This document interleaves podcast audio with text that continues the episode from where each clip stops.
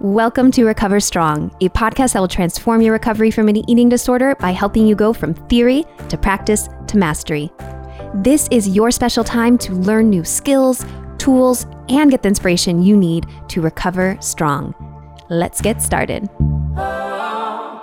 Good morning, warriors. Time to start your day.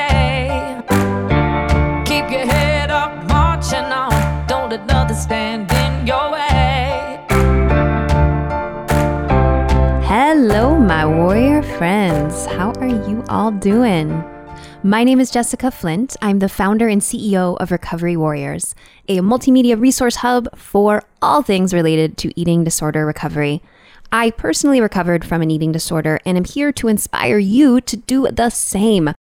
I believe recovery is not only possible, but it's worth it. That is why Recover Strong exists to help you see and connect to the potential that lies within you to find freedom from an eating disorder.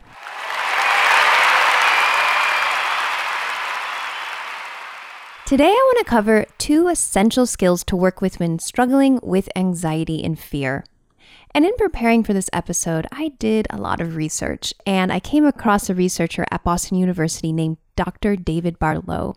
And I loved the way that he talked about anxiety in his research. And he said that anxiety is a more elaborate form of fear.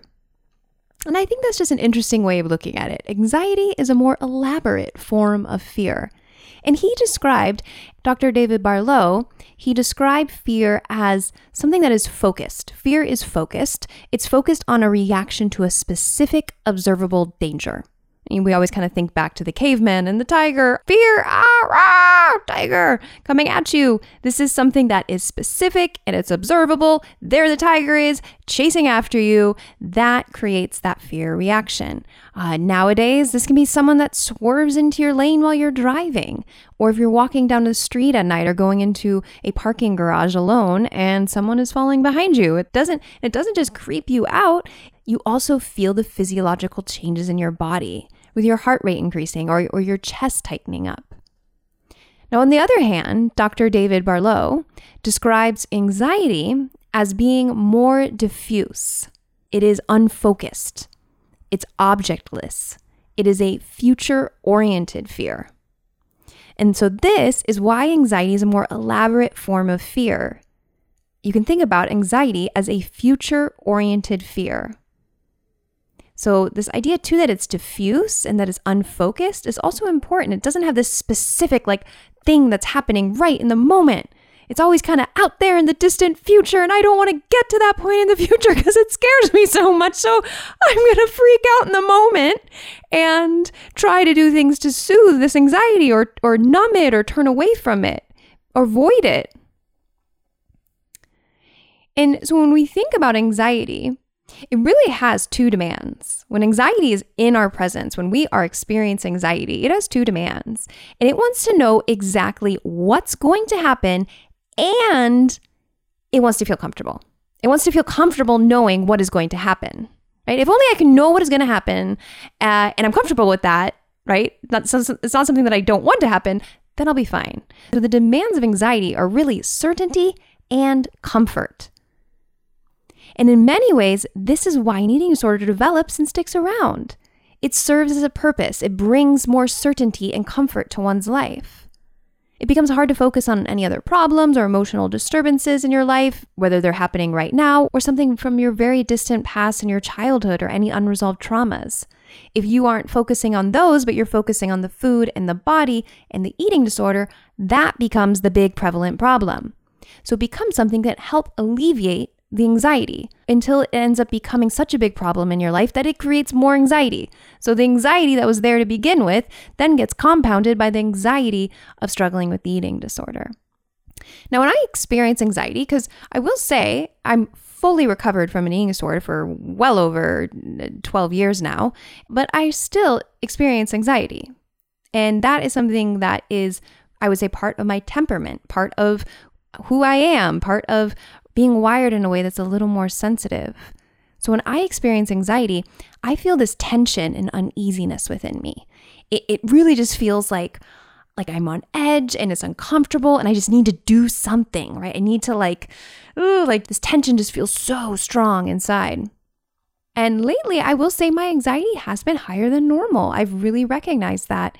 Even though I've still been doing my daily routines and practices to help me manage my anxiety, uh, which are for me meditation and journaling and, and getting joyful movement in, the anxiety is still there, right? It's still, I'm still noticing it.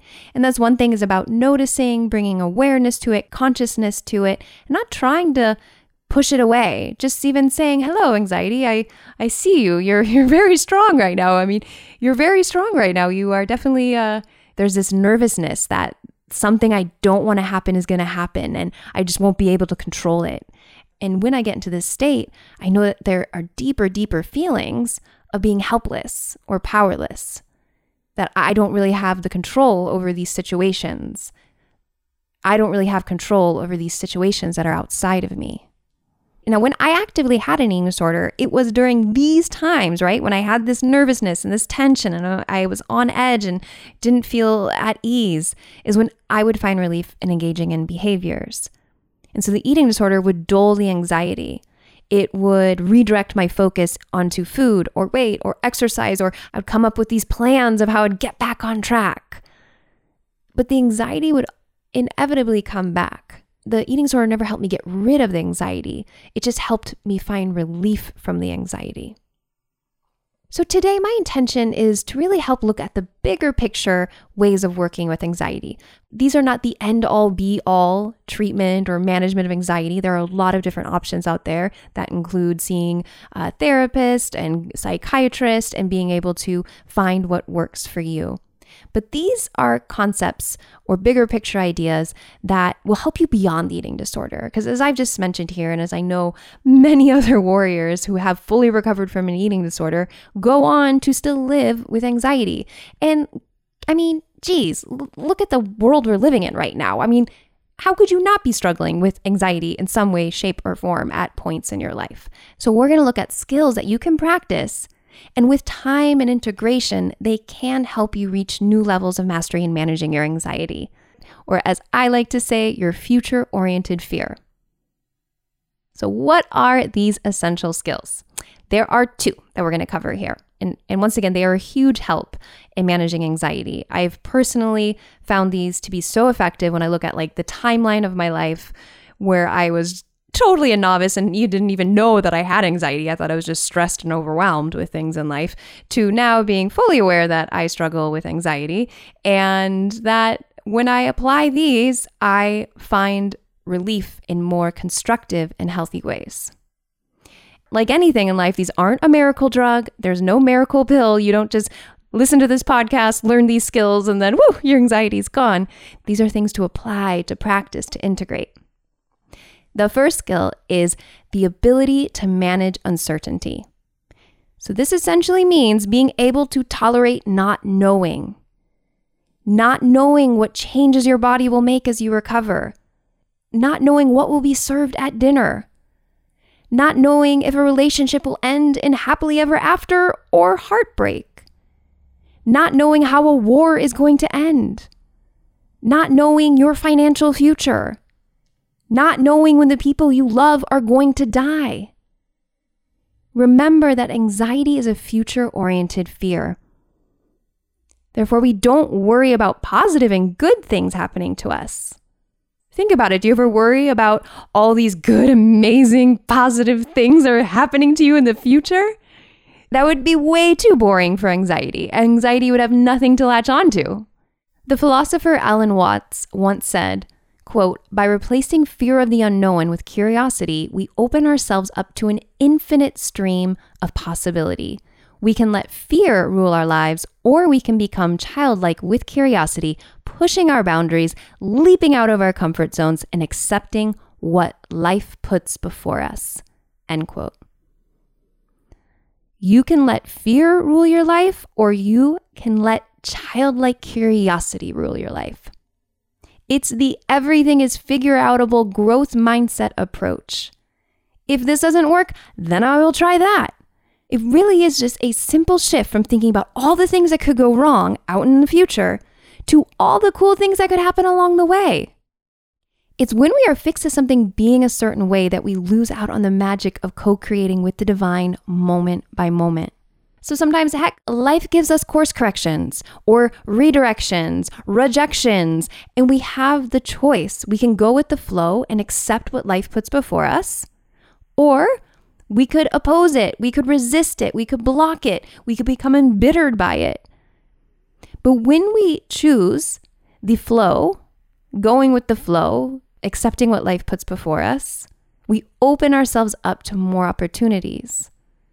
Opportunities that can completely transform our lives if we are willing to step outside of our comfort zone.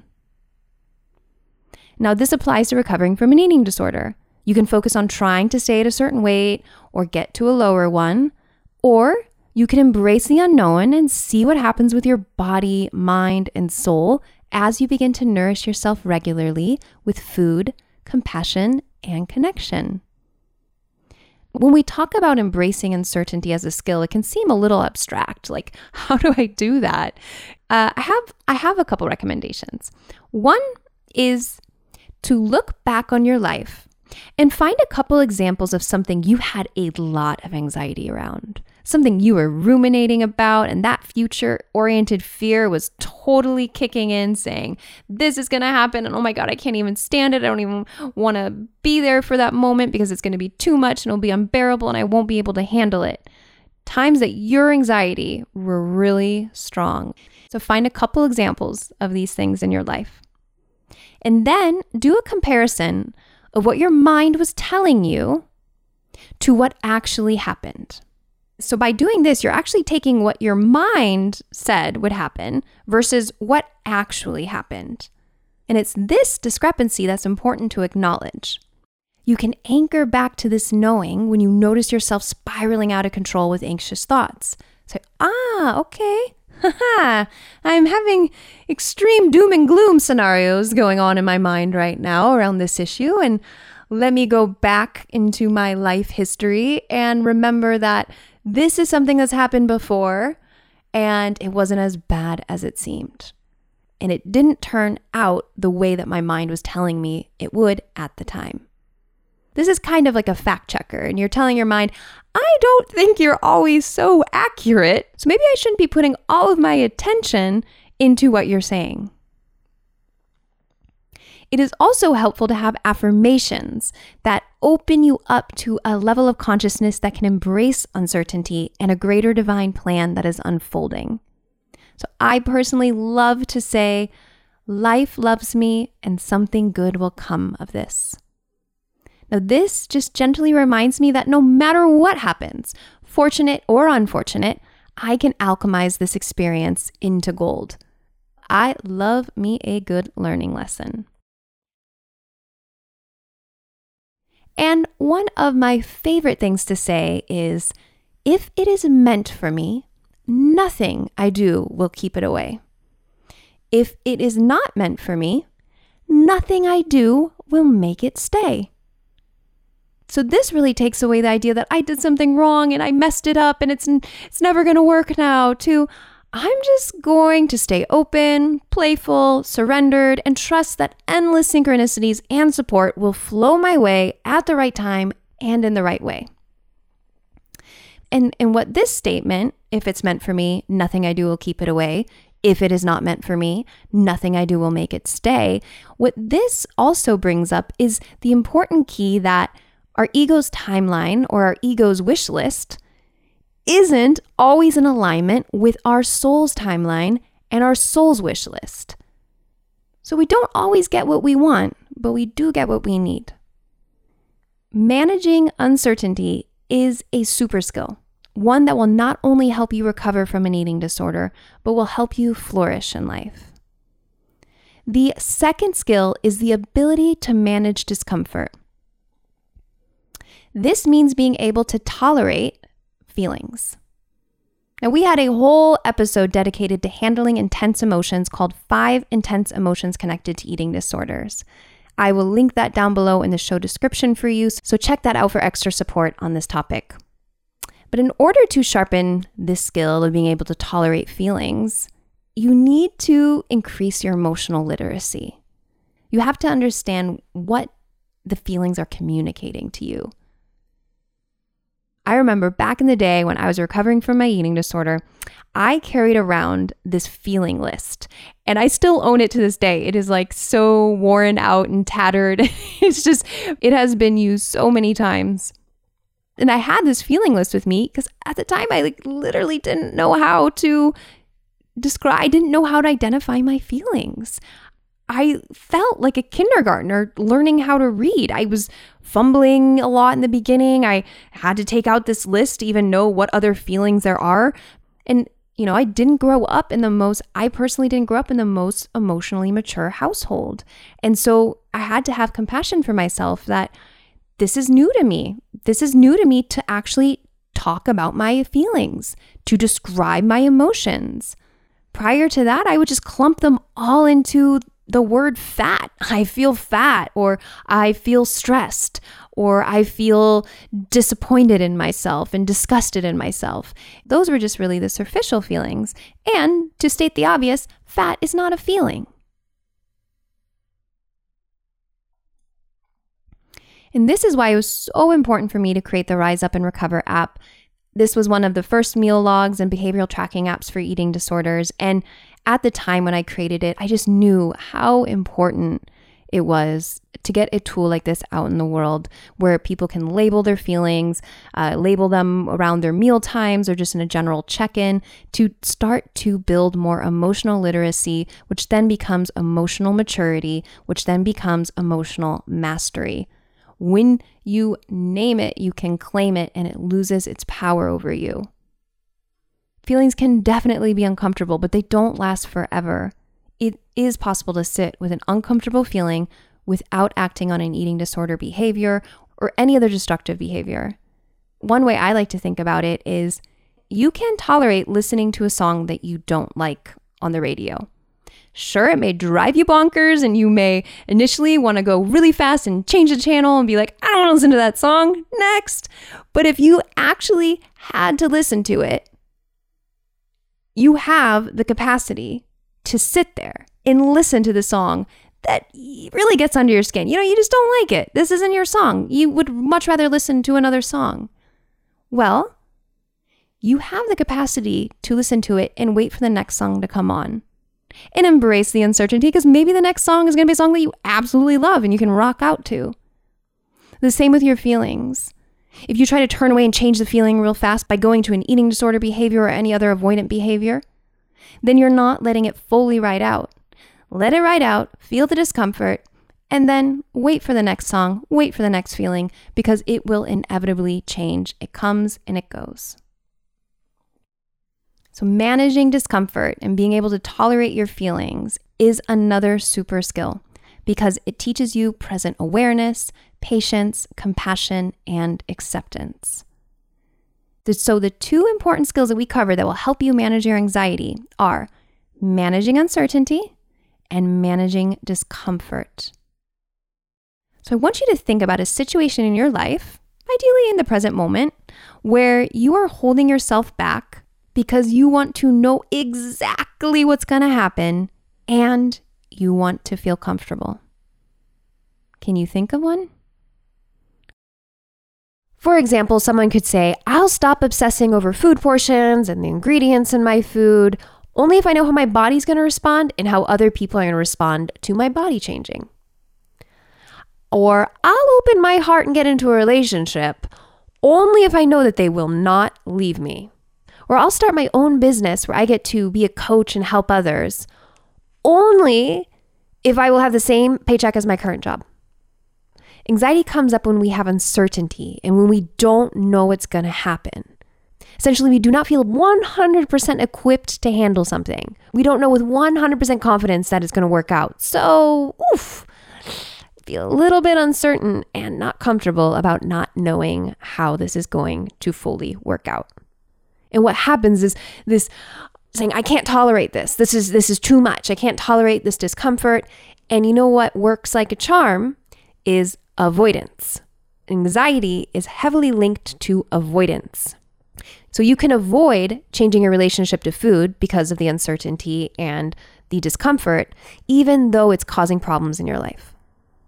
Or you can avoid getting into relationships, even though you feel a deep, painful longing for connection. Or you can avoid taking a risk and pursuing a meaningful career path, even though it's calling your name like a loud siren from within your soul. So avoidance works. It alleviates discomfort. It is a rational and effective way to deal with fear. But a big disclaimer is the payoffs of avoidance are devastating, soul sucking. Choosing avoidance means spending a life on the sidelines. And when you spend a life on the sidelines, you do not get the rewards that come from playing the game. Because the reality is, each and every one of us have our own unique programmed amount of time that we come into this life.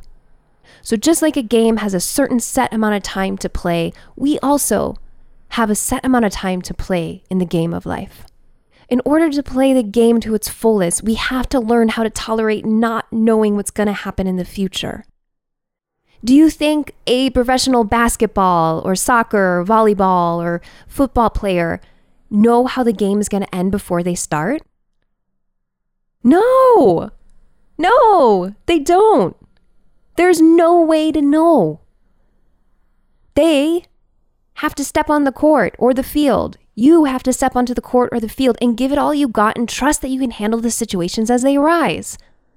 Start to step into the things that make you the most uncomfortable and get practiced in tolerating not knowing. Because most of the fears we have don't even happen. And one thing that can be helpful to pump you up to get into the game is to acknowledge how fear and anxiety are getting in your way. They are the opposing force. They are what keeping you on the sidelines playing small. So ask yourself, what do I want? What do I truly want? What's interesting to me? You know, what legit gets me excited? Like, what am I passionate about? How does my fear, worry, anxiety come up with some sort of demand for certainty that doesn't allow me to move forward? Use these questions as fuel. Let yourself feel the actual pain of how these emotional states hold you back. As long as you have a pulse and a beating heart, it is never too late to get in the game and play. Remember that there are two essential skills that you can practice that make a big difference in managing anxiety. The first skill is the ability to manage uncertainty. This means being able to tolerate not knowing. The second skill is the ability to manage discomfort. This means being able to tolerate feelings. You have a choice to grow through what you go through by embracing uncertainty and discomfort. I remember one time I heard Brene Brown say that she spent years of her life trying to outrun or outsmart vulnerability by making things certain and definite, black and white, good and bad. But she said there was a payoff, and that was her inability to lean into the discomfort of vulnerability. And that limited the fullness of important experiences that come with uncertainty, like love, belonging, trust, joy, and creativity. So when we let fear rule our lives and strip us of the ability to be vulnerable, vulnerability, by definition, means emotional exposure, risk, and uncertainty. So when we are unable to let ourselves be vulnerable, having emotional exposure, taking a risk, being uncertain, then we stifle experiences that bring so much meaning to our life like love, belonging, trust, joy, and creativity. You don't have to let future oriented fear rule your life.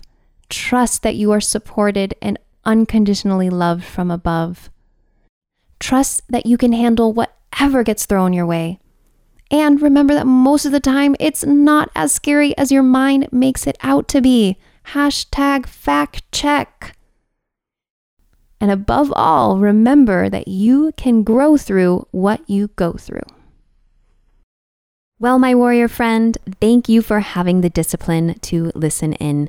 If you found this episode helpful and know somebody in recovery who could benefit from its inspiring message, please share this show with them. It would mean the world to us at Recovery Warriors if we can get our cause out to more people struggling with an eating disorder.